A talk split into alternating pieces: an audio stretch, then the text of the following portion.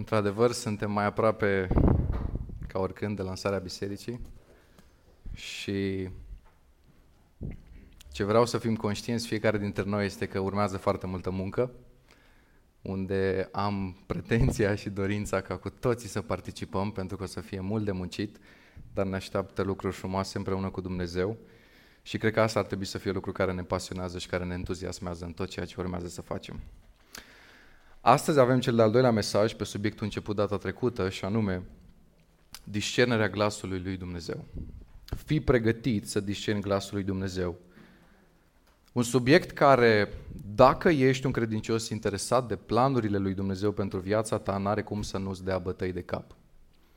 Atâtea momente în viața noastră în care am vrut să știm ce vrea Dumnezeu de la noi și ce avem de făcut și de atât de multe ori am ajuns în punctul în care efectiv să nu înțelegem încotro să o luăm.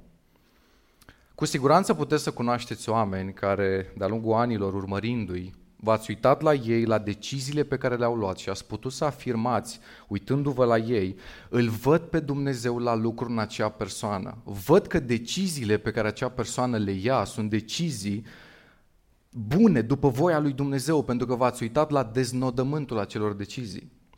V-ați uitat la anumite familii, la anumite biserici și ați văzut acolo implicarea și călăuzirea lui Dumnezeu.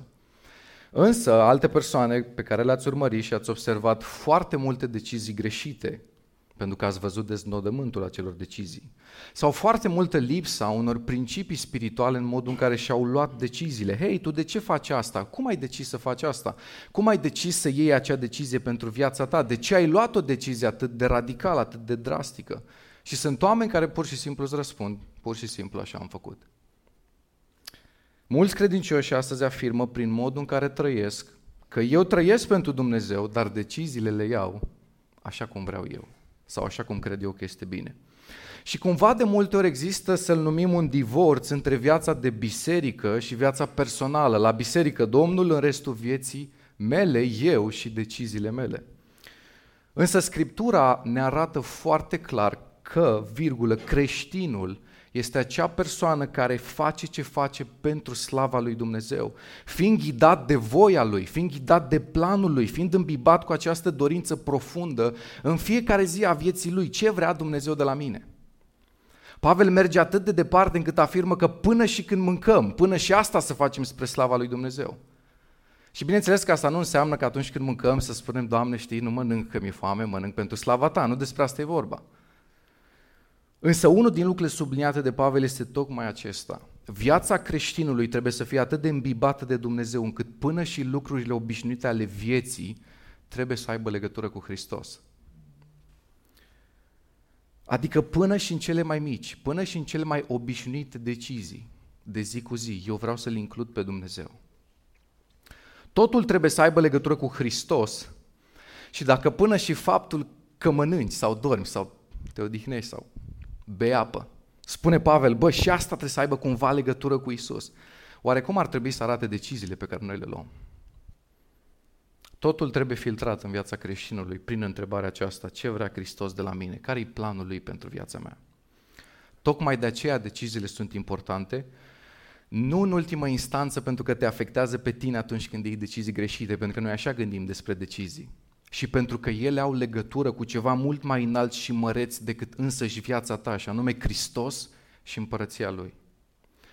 Punând problema așa, pentru că așa pune Scriptura problema, putem să ne dăm seama un lucru foarte clar. Creștinismul nu poate să fie doar o parte a vieții. Nu este cumva cireașa de pe tort. Creștinismul trebuie să fie pentru noi totul. Și dacă e totul, atunci și toate deciziile vieții vor fi filtrate prin modul acesta de a privi viața. Ce vrea El de la mine? Și voi căuta să înțeleg, să mă aprofundez, să mă implic cât mai mult în ce înseamnă Dumnezeu și voia Lui, nu pentru că vreau că așa trebuie, ci pentru că nu concep să-mi trăiesc altfel viața decât în modul acesta. Gândește-te la chestia asta. Dumnezeu e singurul din universul acesta care nu are întrebări. El are doar răspunsuri. Nu are niciun lucru la care să răspundă cu nu știu. Cât de fain ar fi, nu? Să n-ai așa nicio întrebare. Nu are momente în care să bâșbe, momente în care să fie nesigur.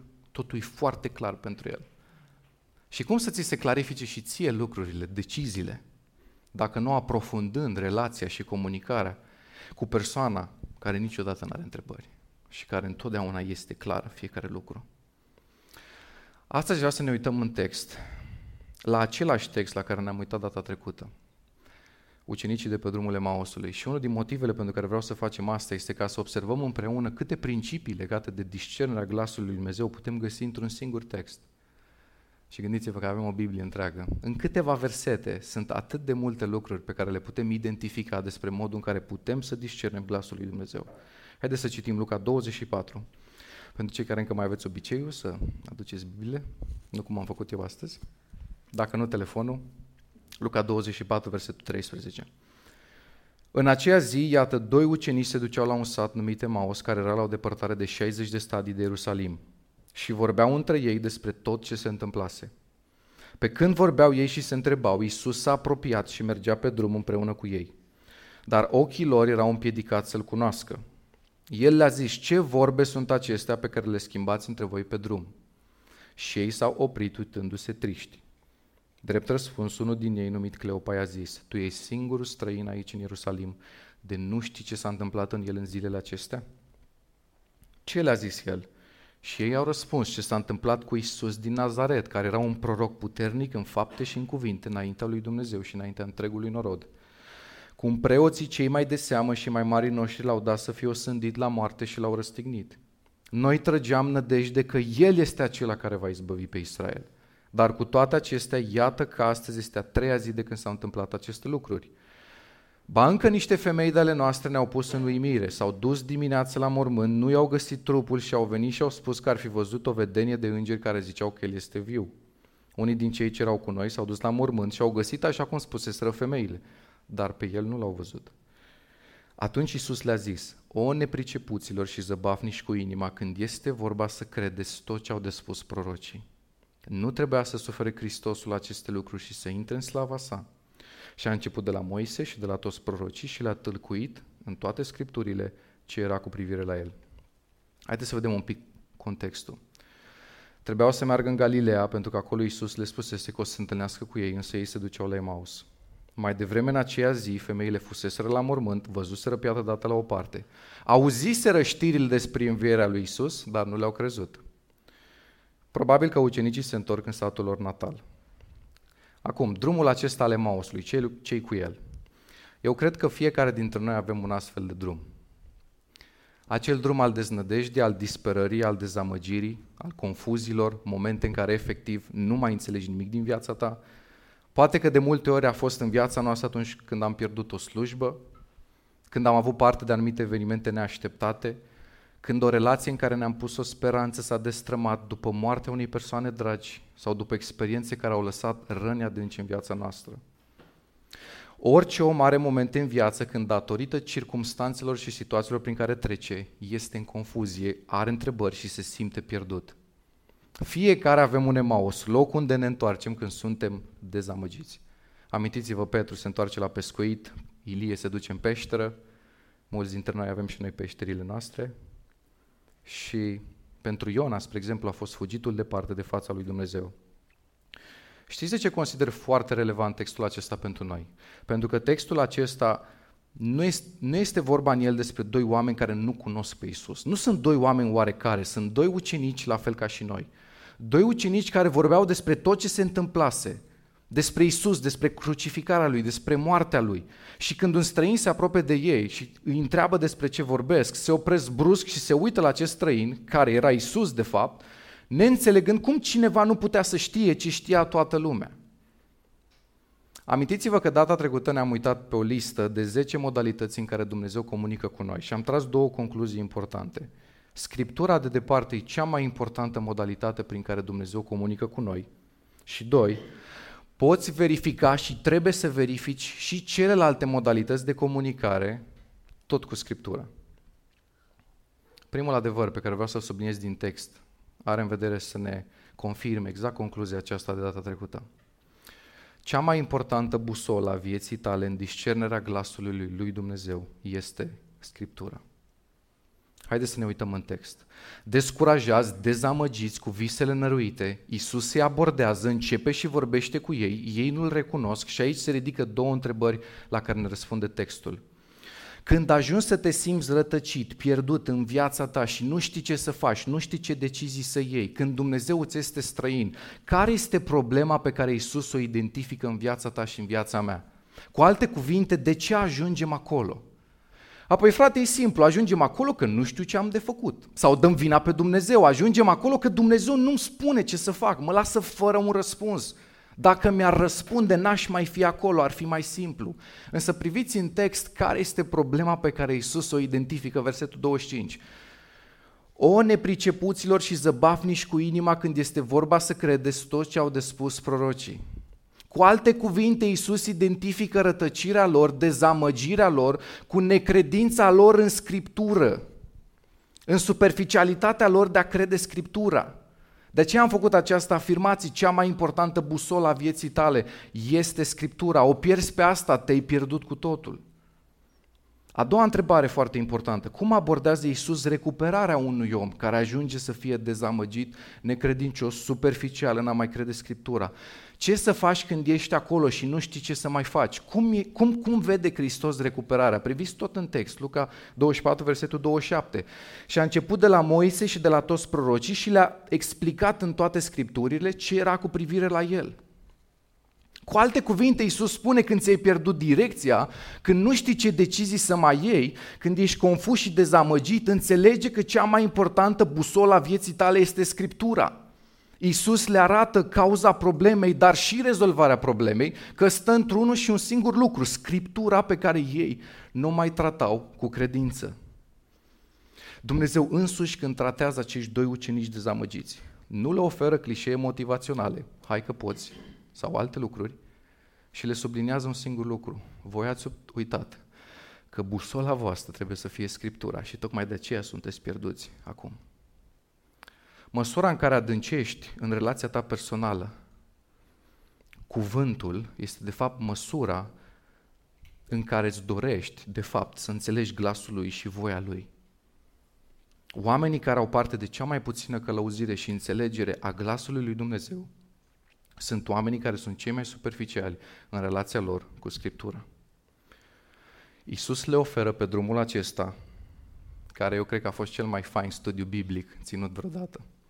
Biblia ne spune că erau 60 de stadii până la Emaus, asta înseamnă vreo două ore de mers așa liniștit. Și în aceste două ore Iisus le predă toată această lecție despre Hristos, despre El, îi trece prin mai multe episoade și le explică într-un mod în care să le clarifice perspectiva.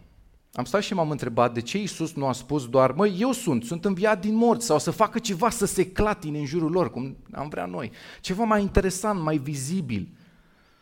Însă din toate modalitățile prin care El alege să le vorbească, și am identificat și noi 10 data trecută, Iisus alege să le vorbească prin Scriptură. Le explicat Scriptura ca să-i ridice din starea lor. O, modalitatea cea mai plicticoasă, cum mi se pare nouă de multe ori să stau așa să studiez. Vă spuneam la un dat că am avut o experiență, cred că v-am mai povestit asta, când uh, am spus cuiva, măi, am fost într-o situație super descurajantă, un lucru care a ținut luni de zile în viața mea și la un dat Dumnezeu mi-a vorbit și cealaltă persoană foarte încântată și cum ți-a vorbit Dumnezeu, cum te-a ridicat? Și am spus, păi am luat Biblia, am citit-o și mi-a vorbit din Scriptură și m-am ridicat și a zis, așa ți-a vorbit Dumnezeu. Credeam că îmi spui ceva, nu știu, s-au deschis ușile singure, ai văzut pe cer, ai...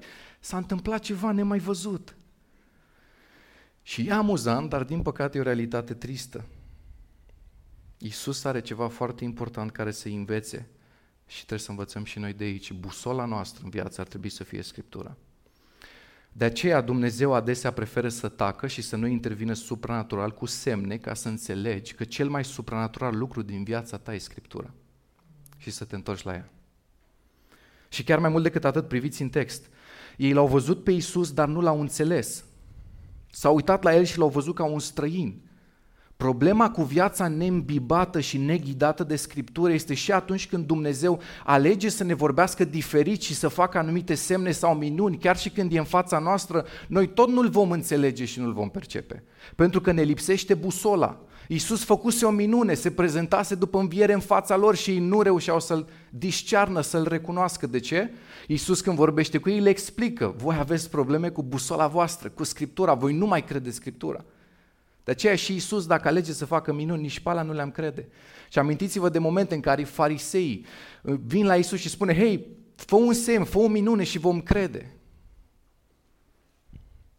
De foarte multe ori încercăm să rezolvăm necredința noastră prin semne și Hristos spune, întorceți-vă la busolă, luați Scriptura, prețuiți-o, adânciți-vă în ea.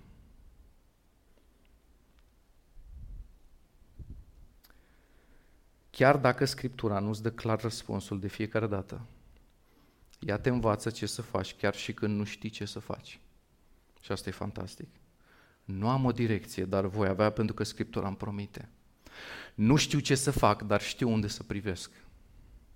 Nu știu unde mă aflu în sezonul ăsta al vieții mele, dar știu cine mă însoțește și cine e lângă mine. Nu văd nimic, dar mă încred în El, pentru că tocmai asta implică credința, să nu văd și să cred. Dar ce să cred? Păi Scriptura. Scriptura oferă de fapt perspectiva corectă asupra fiecarei situații prin care poți să treci. Însă fără ea ajungem la fel ca și ucenicii.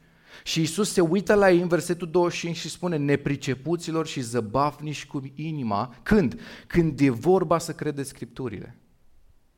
Acolo au falimentat ucenicii și acolo falimentăm și noi. De aceea credem în consiliere biblică în Biserica Vertical. Nu în mișmașuri psihologice, de aceea predicăm expozitiv, pentru că Scriptura explicată, ceea ce Isus face cu ei aici, este modalitatea în care primim lumină, discernere, prin care îl înțelegem pe Dumnezeu, chiar și atunci când lucrurile ne sunt neclare. Iisus se uită la ei și spune, hei, stau în fața voastră și nu mă recunoașteți, nu mă înțelegeți, nu înțelegeți voia mea, ați luat-o într-o decizie greșită, v-am spus că ne vedem în Galileea. Care-i soluția, zice Iisus? Veniți să vă explic Scriptura, veniți să discutăm din cuvânt. Niciodată să nu disprețuiești puterea cuvântului în viața ta. Noi nu predicăm și prețuim Scriptura așa că e, așa e la biserică. Asta e însăși viața noastră. E busola noastră. Doamne, ajută-ne să o prețuim. Scriptura e busola, însă ai grijă la interpretarea ei și la așteptările tale, nu la doar ce-ți place. Ucenicii din textul nostru erau victimele propriilor interpretări greșite. Ei au luat cu privire la Mesia și cu privire la lucrarea lui pe pământ partea care le convenea. Partea care se potrivea cu așteptările lor, ce se plia pe dorințele lor.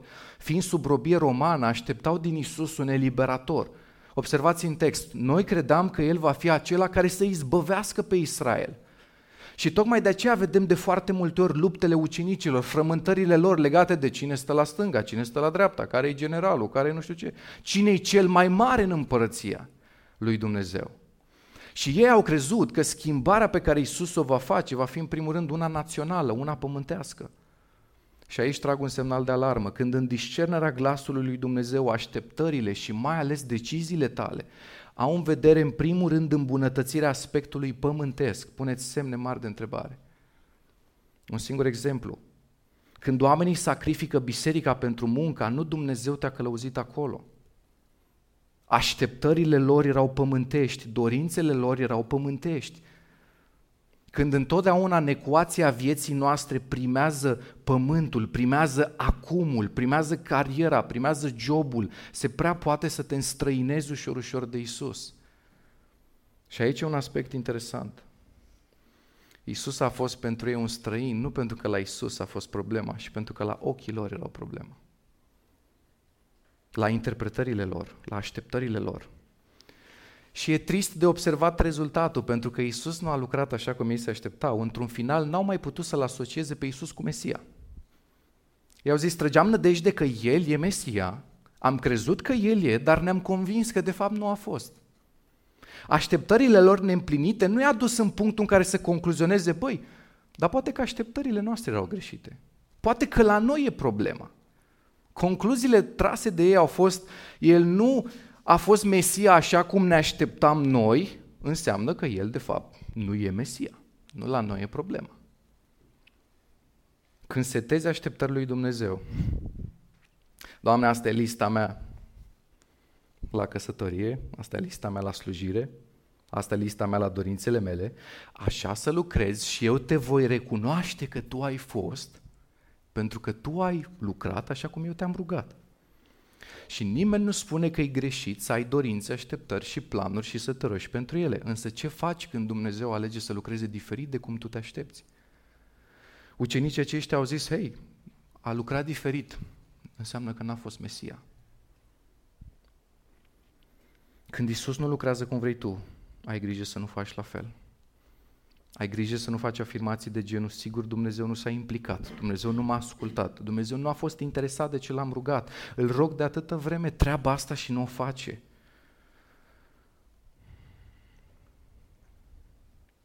Dovada că El te ascultă nu este că face cum îl rogi tu. Dovada că El te ascultă este că lucrează cum îl rogi tu atunci când e bine pentru tine și că lucrează diferit de cum îl rogi atunci când nu-i deloc ok pentru tine. Pentru că El știe mai bine. Și mai mult decât atât, harul măresc de care avem parte noi, nu e în primul rând că lucrează, însă și faptul că te aude, Dumnezeu Universului, care nu are nevoie de nimeni și de nimic, însă și faptul că te aude e un lucru atât de măreț. Însă noi ne-am obișnuit cu asta.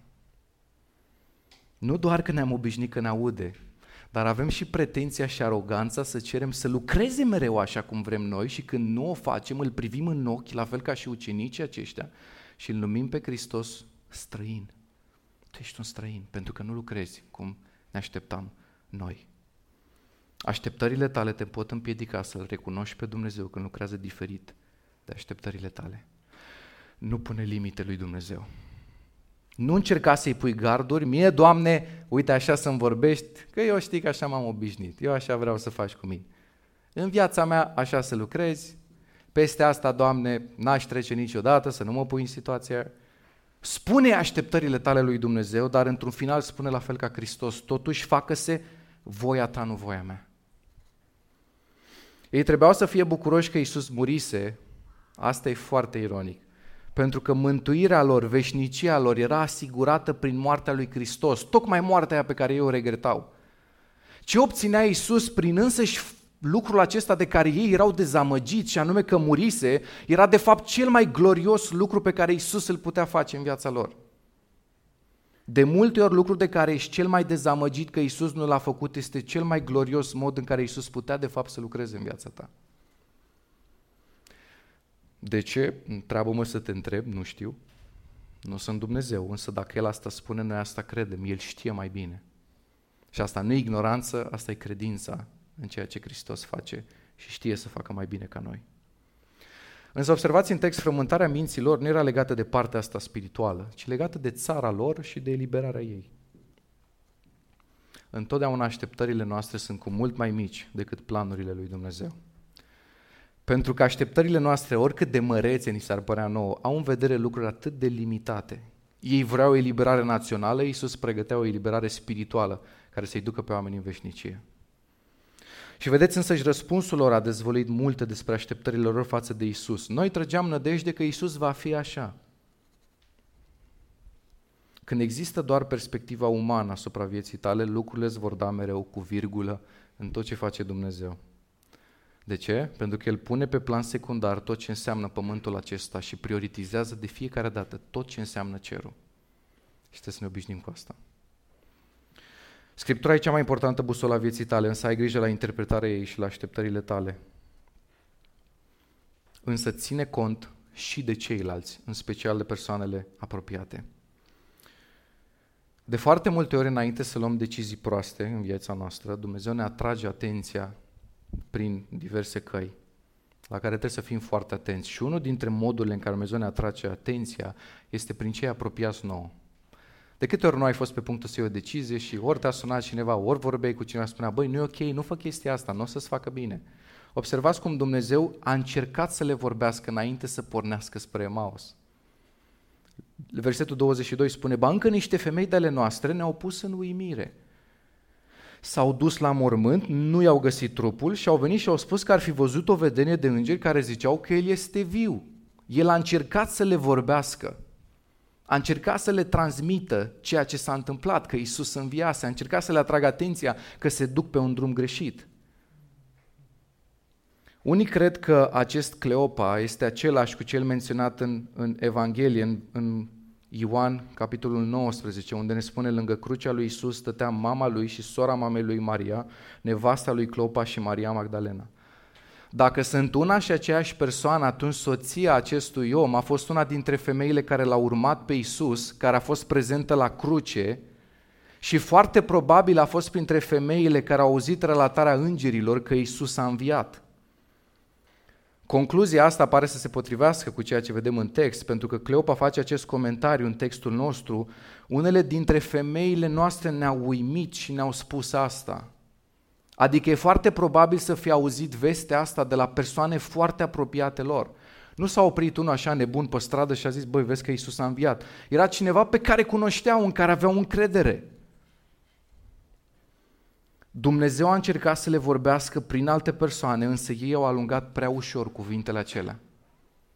Ai grijă când ești în situația aceasta de desamăgire și Dumnezeu vrea să-ți vorbească prin alții, să nu alungi cu ușurință ceea ce Dumnezeu vrea să-ți comunice. Și aici trebuie să precizez un aspect important. Dacă Dumnezeu va căuta să ne vorbească prin persoanele apropiate, trebuie să ai grijă care sunt acele, apro- acele persoane apropiate ție. Care-i cercul tău intim de prieteni? Ai grijă la prieteniile tale. Era o vorbă, nu mai știu exact cum era, spunem cu cine te însoțești, cred, ca să spun cine ești. Se aplică și aici, atât de bine.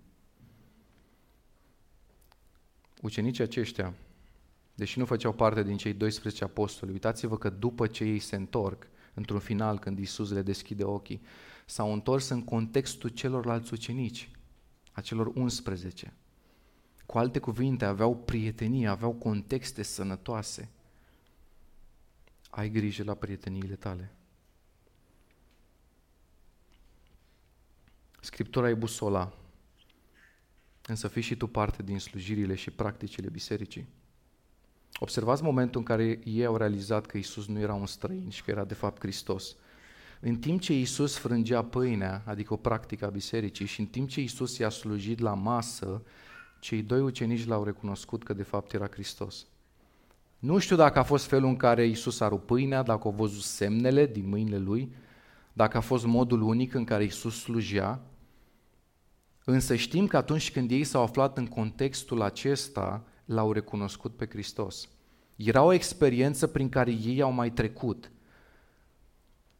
Dacă viața ta nu conține evenimente din preajma lui Isus, când Isus va face ceva chiar în fața ta, nu-L vei recunoaște și nu va face click pentru tine.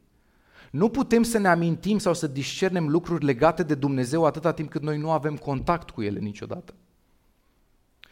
Nu știu dacă știți mărturii de copii care se nasc și când aud vocea mamei, îl vezi așa acolo la o zi, dar și întoarce capul, recunoaște ceva. Vezi că devine atent. Sau, nu știu, câini care se pierd și după un an, doi, stăpânul vine, îl vede, îl strigă și ciulește urechile.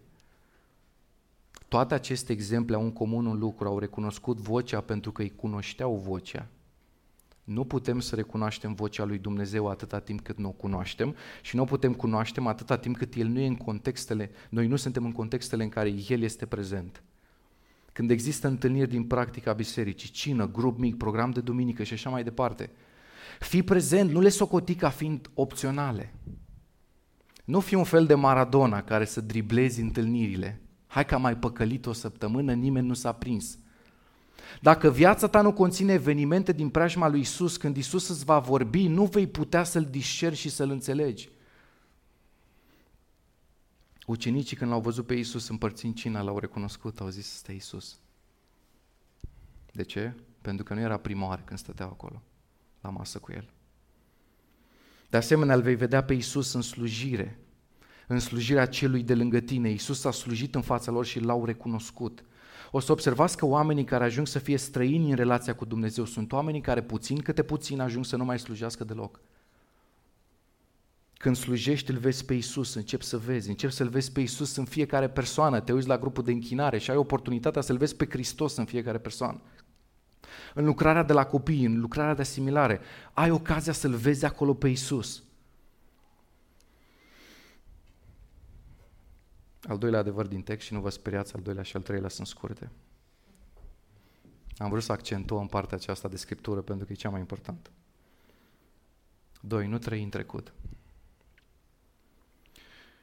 Ei se uitau la termenul acesta de Mesia, de izbăvitor, doar în termenii trecutului, în termenii Vechiului Testament, în termenii lucrurilor pe care le învățaseră. Cum a fost David, cum a fost Iosua, cum a fost Caleb, așa trebuie să fie și Mesia acesta al nostru, acest Isus. Să taie în două, să rupă capete, să-i liberează. Păi dacă Samson se lupta cu falca de măgar, Isus, dacă e așa puternic, să pognească din degete și să se rezolve tot. Nu trăi în trecut. Foarte mulți oameni care se adaptează greu la modul în care Dumnezeu lucrează astăzi, diferit de acum 40 de ani, ajung să trăiască în trecut și să nu îl mai recunoască pe Isus astăzi. Însă și noi, fiecare dintre noi, putem să trăim în trecut prin faptul că am avut anumite evenimente de care am fost atât de dezamăgiți încât am rămas blocați acolo. Fizic suntem prezenți aici și acum, sufletește suntem încă captivi acolo și atunci. Priviți în textul ce nici aceștia erau atât de dezamăgiți de evenimentul prin care trecuseră. Mergeau pe drum, numai despre asta vorbeau. Doar asta mai știau de la viață. Uite ce s-a întâmplat, nu avem cum să trecem peste așa ceva. Dacă ai un lucru care nu-ți dă liniște din trecutul tău, apropiat sau depărtat, o să te provoc chiar acum să plecăm capetele împreună. Gândește-te la un lucru care poate te urmărește, peste care n-ai putut să treci, care te frământă. Cred că e o rugăciune care va prinde bine unora dintre voi și roagă-L, Doamne, evenimentul ăla, parcă am rămas blocat acolo. Lucrul acela nu reușesc să-l depășesc. Din când în când revine în viața mea, revine în mintea mea. Rana aceea, n-am reușit, nu sunt vindecat de ea. Nu trăi în trecut. Haideți să plecăm capetele și scurt un minut să ne rugăm în direcția asta.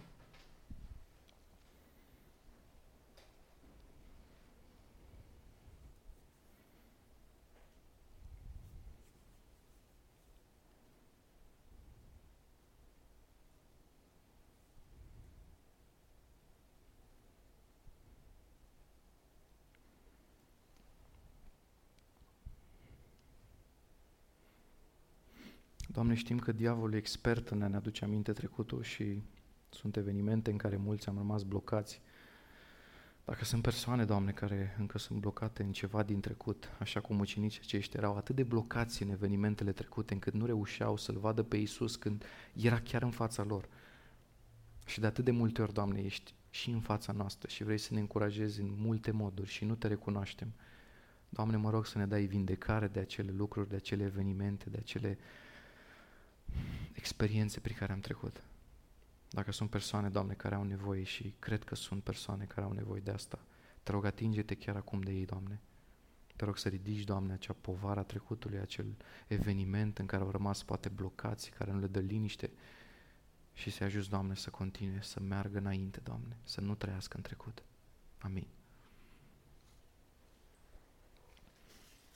Nu trăi în trecut, Isus este aici cu tine chiar și când nu-L recunoști. Ei nu-L recunoșteau pe Isus și totuși Isus era acolo cu ei. Observați, ei ajung în comunitatea credincioșilor și dintr-o dată discuțiile lor nu mai sunt doar discuții ale trecutului și discuții ale prezentului și ale viitorului. Încep și vorbesc că a înviat Domnul și ceilalți confirmă, dintr-o dată încep să aibă speranță, dintr-o dată încep să fie încurajați, dintr-o dată nu se mai uită în trecut, se uită în prezent, se uită în viitor. Harul lui Dumnezeu este ceva ce se desfășoară la timpul trecut, prezent și viitor.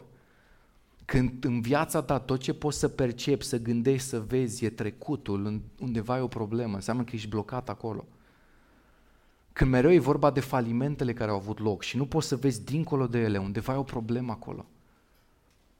Pentru că noi nu trebuie să vorbim doar despre trecut, ci și despre prezent și despre viitor. De ce? Pentru că Dumnezeu ne spune foarte clar, vă dau un viitor și o nădejde. Noi trăgeam nădejdea că El este acela, trăgeam nădejdea timpul trecut. Când nădejdea ta, perspectiva ta asupra vieții include doar trecutul și acela doar într-o notă negativă, fi sigur că ești într-un moment periculos. Ăsta e un criteriu foarte important de discernerea glasului lui Dumnezeu. Când în mintea ta tot ce poți percepe, înțelege, calcula, are în vedere doar trecutul, cu siguranță ceva acolo nu e ok. Diavolul face asta întotdeauna. Dumnezeu dacă îți te pune să privești trecutul, te pune să privești trecutul în sensul în care, exemplu, la Apocalipsa, aduce aminte de unde Iisus crește, cu sensul în care ridică-te și mergi înainte. Niciodată Dumnezeu nu-ți amintește trecutul ca să te lase blocat acolo. Diavolul face asta. Dumnezeu, dacă îți amintește trecutul, îți amintește în termenii harului, har care este și în prezent și în viitor. Isus va continua să fie cu tine. Nu doar că e acum, dar va continua să fie cu tine. Așteaptă momentele în care El ți se revelează, momentele acelea în care El face ceva supranatural. Există, din păcate, ispita să credem că dacă accentuăm așa de mult Scriptura, disprețuim supranaturalul și nu despre asta e vorba. Cred și aștept lucruri supranaturale și sper că cu toții așteptăm. Apropo, să fim mutați la sala nouă, avem nevoie de lucruri supranaturale, pentru că implică mulți bani pe care nu-i avem. Omenește o nebunie. Biserica lui Hristos trebuie să fie o biserică supranaturală. Semnele celor ce urmează pe Isus, tot Scriptura ne spune că trebuie să conțină lucruri supranaturale. Le așteptăm. Însă accentuăm Scriptura pentru că Isus face asta. Isus alege să le dea lumină în primul rând prin Scriptură, însă ne dorim și astfel de momente supranaturale, momente în care El se revelează într-un mod special, așa cum are loc și în textul nostru. Isus s-a revelat ucenicilor, dintr-o dată a dat la o parte tot acel văl prin care nu reușeau să vadă, să discearnă, să-L înțeleagă pe Dumnezeu. În procesul discernerii există momente de tăcere, momente de mustrare, momente de informare, dar și momente de revelare. Versetele 30-32 puteți să citiți. Acele momente în care poate inima ta ți este copleșită de prezența Lui, momente în care face ceva vizibil, momente în care face ceva supranatural. Dumnezeu să ne dea un astfel de moment și acum, la final, când ne vom ruga și vom cânta. Ce mi se pare super interesant este că înainte ca el, ei să poată să vorbească, să spună ceva, produce supranaturalul, se revelează și dispare din fața ochilor. N-au stat măcar un pic să, mă, să vorbească, să comunice nimic. Și ați observat că uneori Iisus te ridică, îți vorbește, se revelează și parcă se face nevăzut din nou. De ce? Pentru că intrăm într-un nou sezon în care vrea să ne înveți o nouă lecție, o nouă înțelegere pe care vrea să ți-o comunice. Și noi trebuie să fim deschiși la modul în care Dumnezeu organizează, orchestrează toate lucrurile astea. Însă dacă ești încă în sezonul acela în care încă te simți pe drumul ăsta ale Mausului, al treilea adevăr, foarte scurt. Nu ceda, mai rezistă puțin. Nu uita că e doar o perioadă. Nu ceda înainte ca el să intervină. Vedeți, ucenicii au cedat exact înainte ca el să intervină. Tot ce trebuiau ei să facă este să se ducă în Galileea, probabil era vorba de câteva ore, și urmau să se întâlnească cu Isus. În loc să facă asta, când mai erau câteva ore până când problema lor se rezolva, au cedat și au luat-o pe drumul lor. Probabil că ați observat că Dumnezeu are un obicei să intervină de multe ori, de foarte multe ori în ultimul moment în viața noastră. Ne lasă așa să ajungem momentele acelea în care nu știm ce să mai facem și în ultimul moment intervine. Momentele acelea sunt cele mai grele și sunt momentele în care cel mai ușor cedăm. Exact acolo înainte de linia de finish, cădem la pământ obosiți și descurajați. Nu uita și nu pierde din vedere că lucrul prin care treci, oricare ar fi el, în viața personală, în familia ta, în lupta cu un păcat, este doar o perioadă. Sunt lucruri cu care reușim să ne luptăm și să mergem înainte și să nu obosim și după ani de zile de luptă, însă altele ne dărâmă și în câteva zile, cum s-a întâmplat aici. Trei zile au avut de luptat atât. Trei zile au trebuit să creadă ce Iisus le-a spus. Indiferent de situația în care te găsești, în frământarea ta, în lucrul acela pentru care te rogi, mai rezistă puțin, continuă, nu uita că e doar o perioadă. E o perioadă după care Isus va interveni. Și ultimul lucru, ultimul subpunct al textului. Nu uita că situația nu i-a scăpat de sub control. Mută-ți privirea pe cer. Chiar și când ești dezamăgit, chiar și când viața e sub semnul întrebării, chiar și când nimic nu mai face sens, mută privirea pe cer. După ce doi ucenici au împărtășit aceste speranțe sfâșiate pe care îi le aveau, dezamăgirea în care se găseau, Iisus împărtășește cu ei planul lui Dumnezeu pentru mântuire. Pentru că întotdeauna când Dumnezeu comunică cu noi în astfel de momente, încearcă să ne mute privirea de pe problema noastră cu care ne confruntăm, de pe pământ, pe cer, pe lucruri cu mult mai mărețe. Tu ești acolo în situația ta, în problema ta, în frământările tale și Dumnezeu de fiecare dată încearcă să ne vorbească de lucruri cu mult mai mari, cu mult mai importante, cu mult mai glorioase decât situația cu care tu te confrunți. Pentru că aia o să treacă. Însă ce face Dumnezeu rămâne în veci.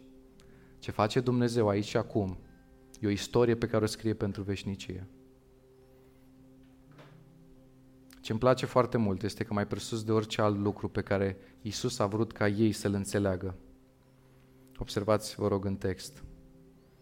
Le-a explicat scripturile ca să înțeleagă tot ce trebuiau să înțeleagă cu privire la El, la Isus.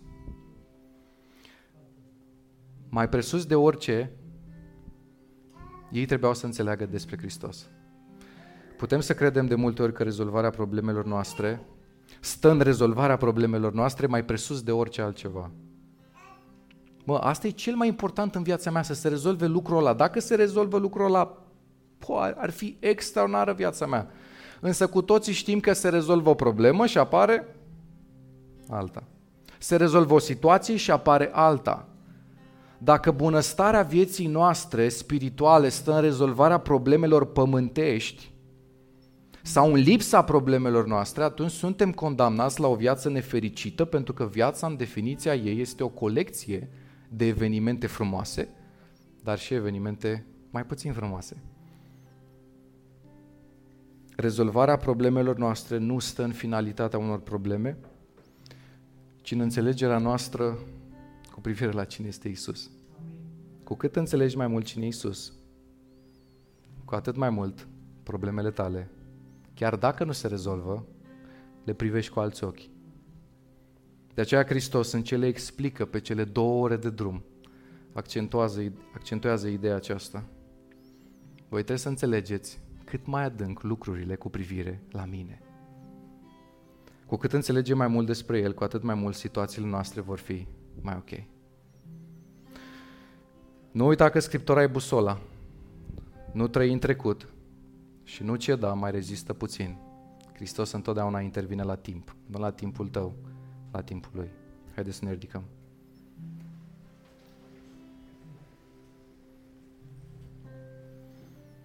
Aș vrea să ne rugăm și apoi să cântăm o cântare care vorbește despre acest Dumnezeu care e dincolo de pământul acesta. Dumnezeu care nu-i crea de mâini omenești, Dumnezeu care chiar și în zilele noastre mai puțin bune, e în continuare alături de noi. Haideți să ne rugăm împreună.